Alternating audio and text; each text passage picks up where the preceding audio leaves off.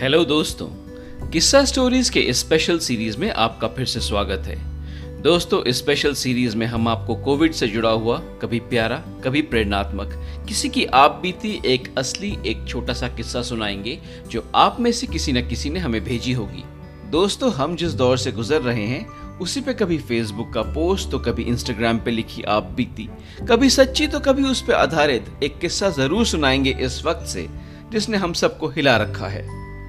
दोस्तों, हमें उम्मीद है आप भी अपनी ऐसी कोई एक स्टोरी हमारे साथ ज़रूर शेयर करेंगे और हम इस पॉडकास्ट के ज़रिए सबको सुनाएँगे। ज़रूरी है।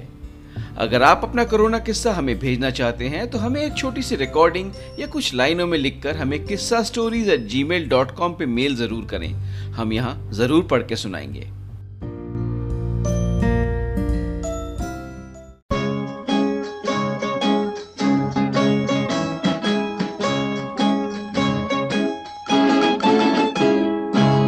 दोस्तों, आज का किस्सा हमारे मित्र मंडली से है।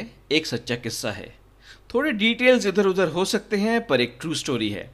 एक व्हाट्सएप मीटिंग है, एक वार्तालाप है, एक आप बीती है। एक भरोसा है, ज़िंदगी और मौत का आफ्टर किस्सा है। एक आश्वासन की लाइफ स्टोरी है। तो शुरू करते हैं आज का किस्सा नॉट गिल्टी ये किस्सा शकुन श्रीवास्तव से है, मानस नंदा से है। ये किस्सा एक दिल में रह जाने वाला किस्सा है, जो सुना रहा हूँ मैं आपका दोस्त, विश्वज्योति घोष।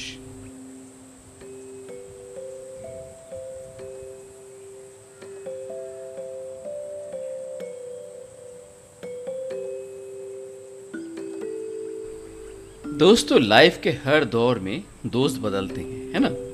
कुछ बेस्ट फ्रेंड्स छूट जाते हैं, कुछ पुराने साथी न जाने कब फिर से फ्रेंड्स बन जाते हैं। कुछ फ्रेंड्स सालों तक बात ना करते हुए भी फ्रेंड्स कहीं ना कहीं रह ही जाते हैं और फिर बीच के सालों का तो पता भी नहीं चलता।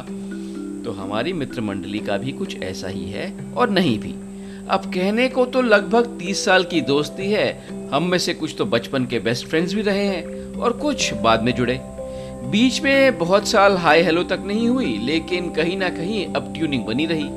और अब भी यही हाल है कि लॉकडाउन में सबने वीडियो कॉल का आधुनिक जीवन में महत्व नाम का चैप्टर अच्छी तरह रट लिया है। और इसीलिए दो तीन हफ़्ते में एक बार सब एक दूसरे की शक्ल देख लेते हैं एक वीडियो कॉल से।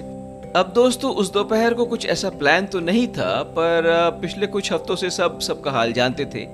और उस दोपहर न जाने किसका मन उबा होगा कि बंदे ने वीडियो कॉल लगा दिया।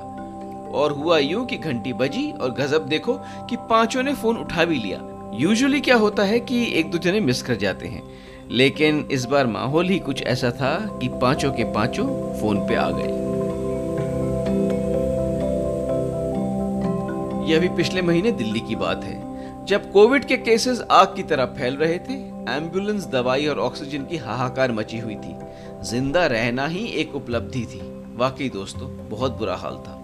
जब हम हर कोई किसी को बेड, एंबुलेंस दवाई का कोई लीड फॉरवर्ड कर रहे थे, वेरीफाइड या अनवेरीफाइड, उसी बीच एक शाम को शकुन का मैसेज आया।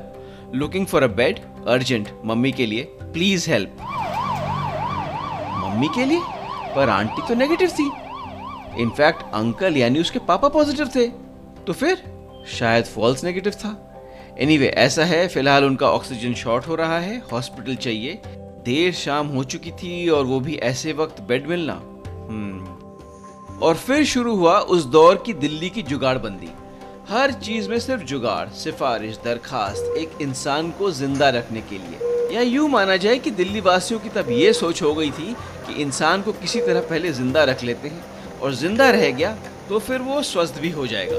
जी हाँ दोस्तों it was that bad ambulance मिला और जिस किसी तरह जुगाड़ से, किसी हेल्प लिंक से, किसी दोस्त से एक बेड भी मिला। चलो शुक्र है। पापा घर पे आइसोलेटेड मम्मी हॉस्पिटल में। नहीं आईसीयू में। नहीं, अब ऑक्सीजन पे। जी हाँ बेड ऑक्सीजन एंबुलेंस सारा इंतज़ाम खुद ही कर लो। दिल्ली में डर का माहौल था, डर से धंधे का सुपर माहौल था और इस डर और धंधे के बीच दिल्ली वाला आत्मनिर्भर था। हर चीज़ के डबल नहीं, ट्रिपल दाम विद नो गारंटी। और यहाँ भी वही हुआ, सिलेंडर का जुगाड़ हुआ, आधा खाली, आधा भरा हुआ, चढ़ाया गया और मम्मी को एक आईसीयू का बेड भी अलॉट हुआ। और इधर पापा घर पे आइसोलेटेड, ऑक्सीमीटर और दवाइयों के साथ। ओके, और शुरू हुआ ऐसे ही एक फैमिली वीकेंड।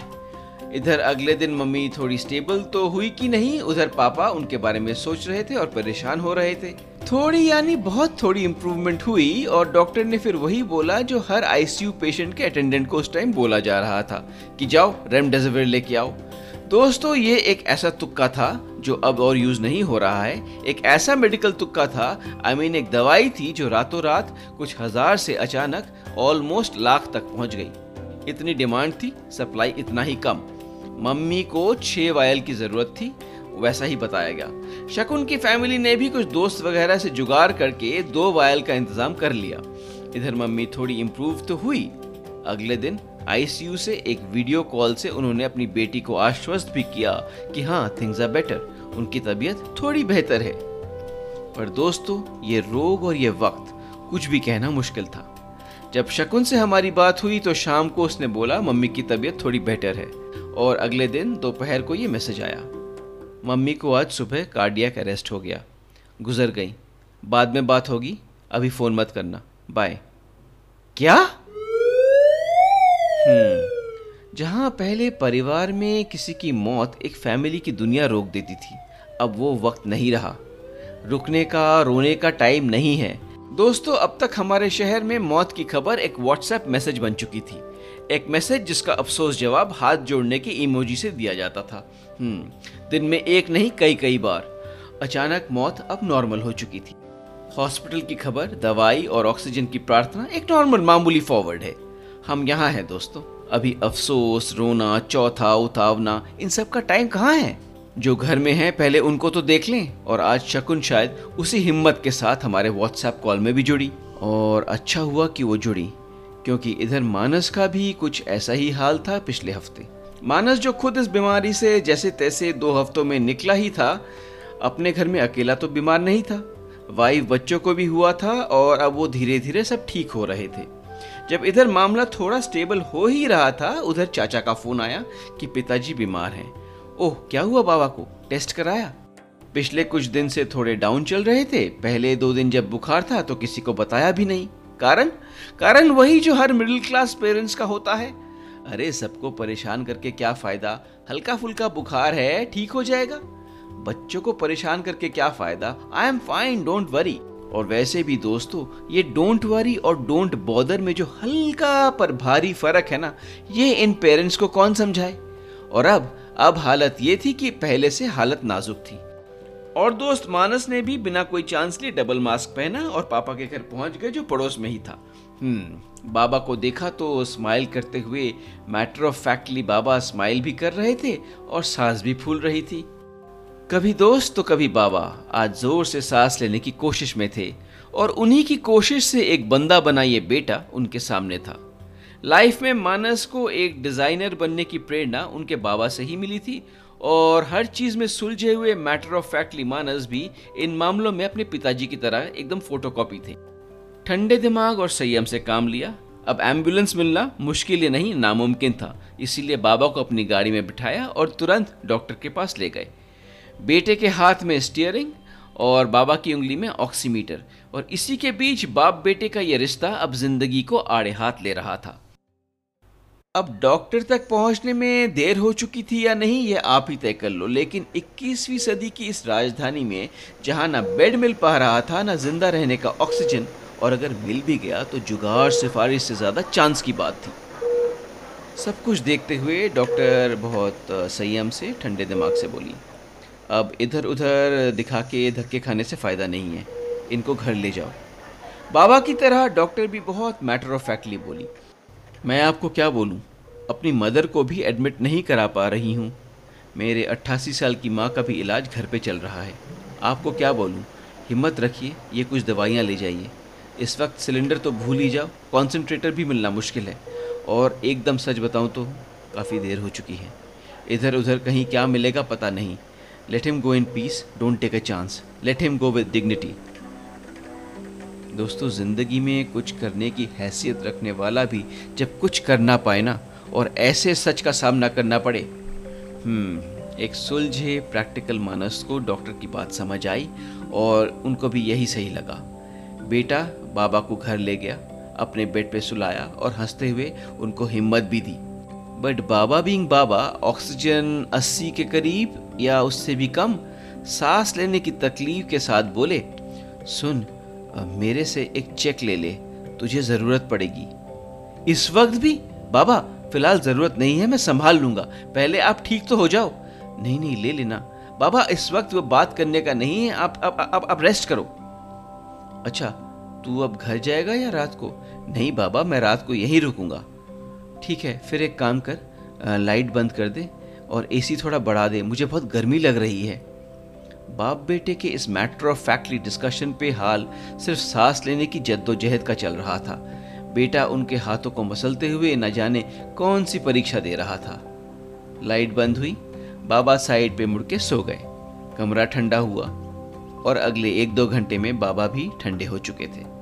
नींद में चले गए और उनको शायद पता भी नहीं चला।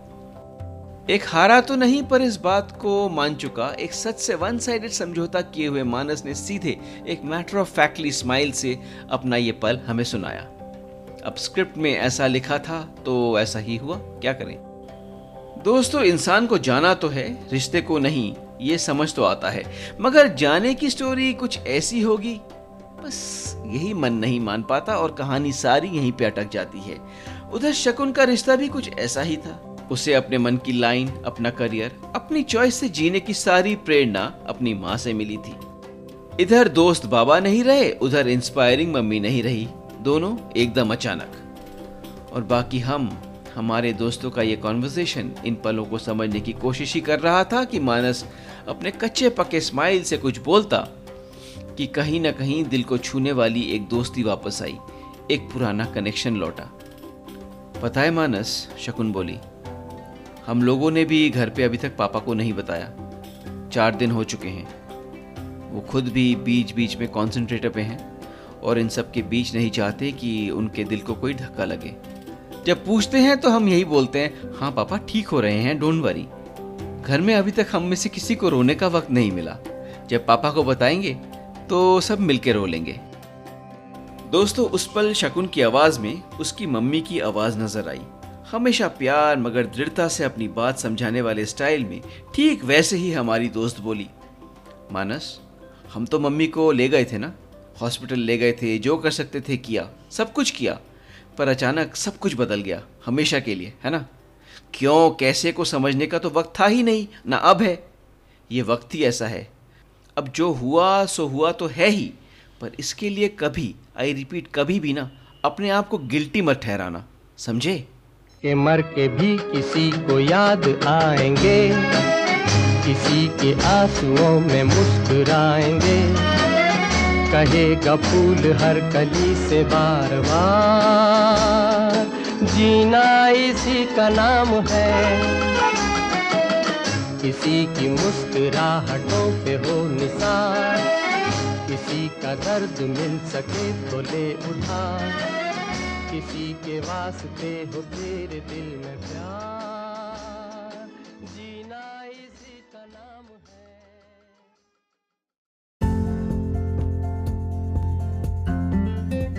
है। दोस्तों, आने वाले कुछ दिन हम आपको एक कोविड से जुड़ा हुआ किसी की आप बीती एक असली, एक छोटा सा किस्सा सुनाएँगे, जो आप में से किसी न किसी ने भेजी होगी।